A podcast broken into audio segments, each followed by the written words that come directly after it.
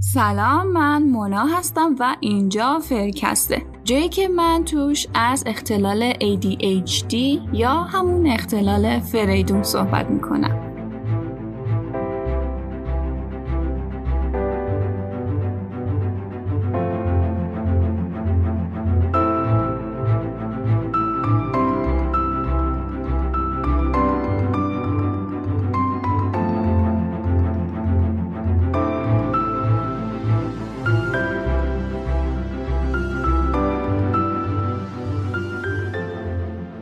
همونطوری که داشتم دنبال اطلاعات بیشتر واسه این اپیزود میگشتم، دوباره با آقای گرین و مطالبشون برخوردم.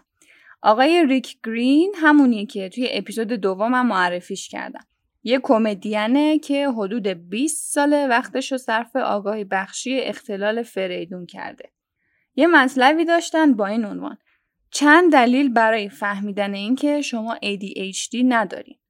از اونجایی که از اپیزود دوم تا به اینجا تموم اپیزودا پشت سر هم و مربوط به تشخیص اختلال فریدون بوده، دیدم بهونه خوبیه تا این فصل از پادکست رو با این عنوان تموم کنم که شما فریدون ندارید اگر. اینجوری خیالم راحت میشه که دیگه یه پا دکتر شدین واسه خودتون. میتونین تشخیص بدین که ADHD دارین یا نه. خیلی دوست ندارم پایبند به فصل بندی کردن پادکست باشم، ولی از اپیزود بعد وارد بعد جدیدی از پادکست میشیم. این اپیزودو یکم زودتر از قرار معلوم پخش کردم چون برنامه ریزی کردم تا با شروع ماه آگاهی بخشی ADHD که اواسط مرداد شروع میشه، فصل جدید فرکست رو شروع کنم.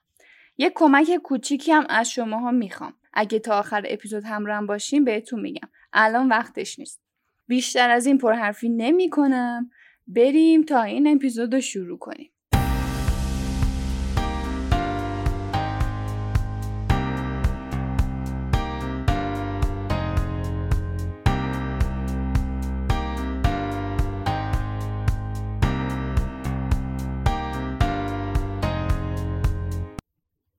اگه شما کسی هستین که بیشتر مواقع متمرکزین و تمرکزتون رو به راحتی از دست نمیدین، به این معنیه که شما فریدون ندارین.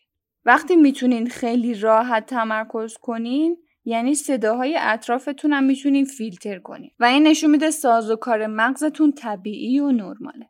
اکثرا هم بدون نیاز به موزیک میتونین تمرکز کنین. اگه فراموشکار نیستین و کلید و کارت بانکی و وسایلتون رو جا نمیذارین، یعنی فریدون شما رو لایق ندیده تا بیاد تو زندگیتون. وارد خونه میشین، چیزی که میخواستین رو برمیدارین و میرین. اینجوری نیستین که یهو به خودتون بیاین ببینین در یخچال رو وا کردین و یادتون نمیاد اصلا چرا از آشپزخونه سر در آوردین. حرفی که یه دقیقه پیش بهتون زدن یا خودتون زدین و یادتون میمونه. وقتی کسی باهاتون حرف میزنه کاملا بهش گوش میدین، بعد از مکالمتون هم 100% حرفاش رو یادتون میمونه.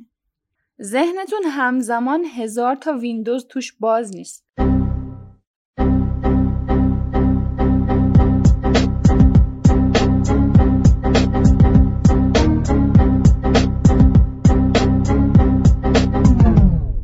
یعنی همزمان 10 تا کار نکرده و راه نرفته نمیاد تو ذهنتون که آخرش هم عصبانی بشین و وسواس فکری بگیرین. اگه وقتی وارد یه سایت میشید مطالب و آروم و شمرده از بالا به پایین به ترتیب میخونین، یعنی ADHD ندارین. یعنی اول آخرشو نمیخونین، بعد اولشو، بعد وسطشو. پلنر یا تودو لیستتون کمتر از 284 تا آیتم توشه که منتظرن تیک بخورن و شما آروم بگیرین.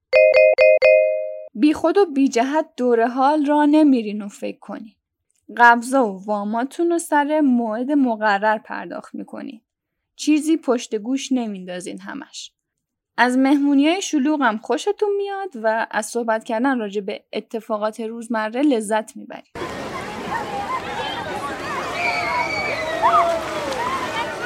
کمتر حوصلتون سر میره.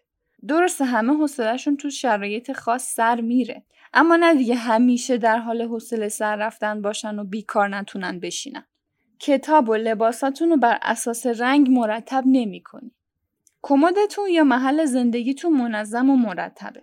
میتونین لباساتون رو بدون اینکه برچسب به روش رو بکنین آویزونشون کنین و چیزی اذیتتون نکنه. اگه کاراتون رو تا آخر انجام میدین و وسطش سراغ 1000 تا کار دیگه نمیرین، خیالتون راحت. پروژهاتون رو حدس میزنم سر موقع تحویل بدین دیگه. خب خوبه. اگه بیشتر زندگیتون دوچار افسردگی یا یه وقت و بی وقت نبودین و از سلامت روحی خوبی برخوردارین، شما فریدون ندارین. چون فریدون با خودش کلی اختلال دیگه میاره. کنترل زمان رو در دست دارین و از اول اپیزود تا الان 10 بار حواستون پرت نشده و غرق افکارتون نشدین.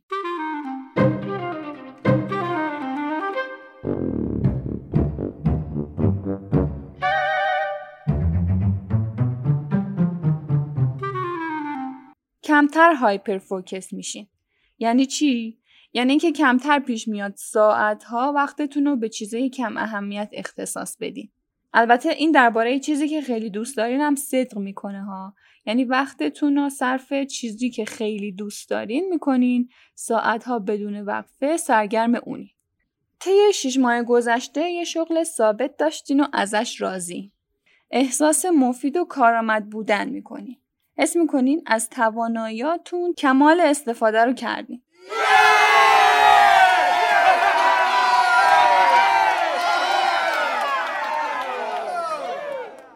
مهمترین نشونه هم از خانواده‌تون دارین. یعنی اگه هیچ کدوم از اعضای خانواده‌تون، اعم از پدر بزرگ مادر بزرگتون، پدر یا مادرتون و خواهر یا برادرتون علائم ADHD رو نداشته باشن، شما هم اونو ندارین. چون ADHD در واقع یک اختلال ژنتیکیه. آخرین و جالب‌ترین مورد هم مربوط به قهوه است. اگه قهوه روتون اثر میذاره و بیخوابتون میکنه، یعنی سازوکار مغزتون مشکلی نداره. اونایی که فریدون دارن مشکلات خوابم دارن. با خوردن قهوه خوابشون کنترل میشه. خیلی عجیبه. منم وقتی فهمیدم تعجب کردم. ولی خوردن قهوه باعث میشه همونجور که واضحه میزان کافئین توی خونتون زیاد بشه. این همون چیزیه که یه مغز فریدونی بهش احتیاج داره. چون کافئین یه محرکه و بیشتر داروهایی هم که برای بیش‌فعالی تجویز میشن محرکن. خوردن قهوه قبل خواب به اینجور افراد کمک میکنه که ذهنشون آروم بگیره و بتونن راحت‌تر بخوابن.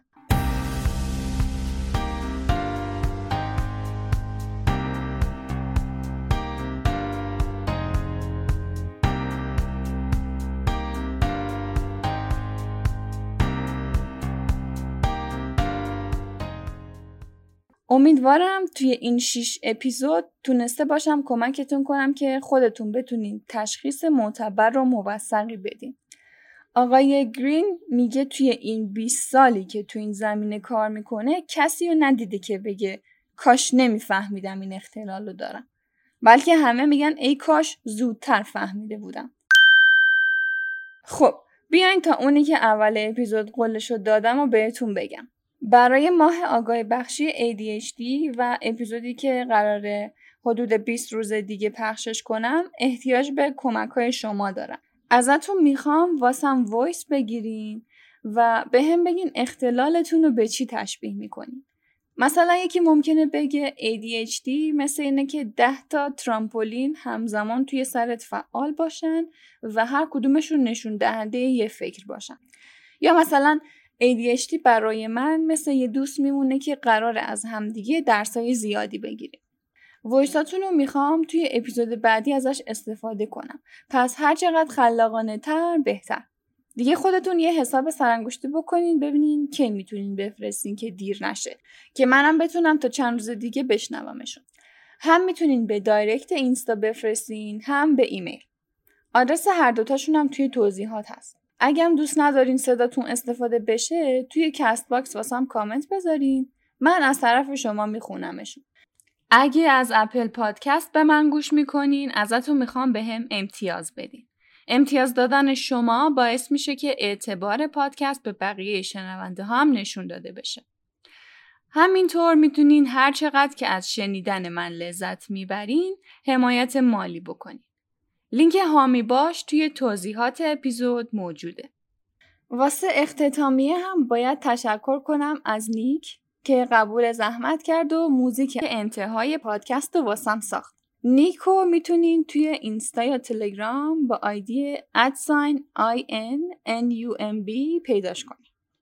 آدرس پیجش هم پایین هست، حتما چک کنین. تو به هم میگی فایده این روزا چیه وقتی همشون مثل همو تکراریان، وقتی هیچی قرار نیست عوض بشه. اما اینو بذار بهت بگم، یه روزی میبینی که من کنارت خواهم بود. ممنون که وقت ارزشمندتون رو به من دادین. مهربون باشین اگه یاد من میافتین. خدا نگهدار.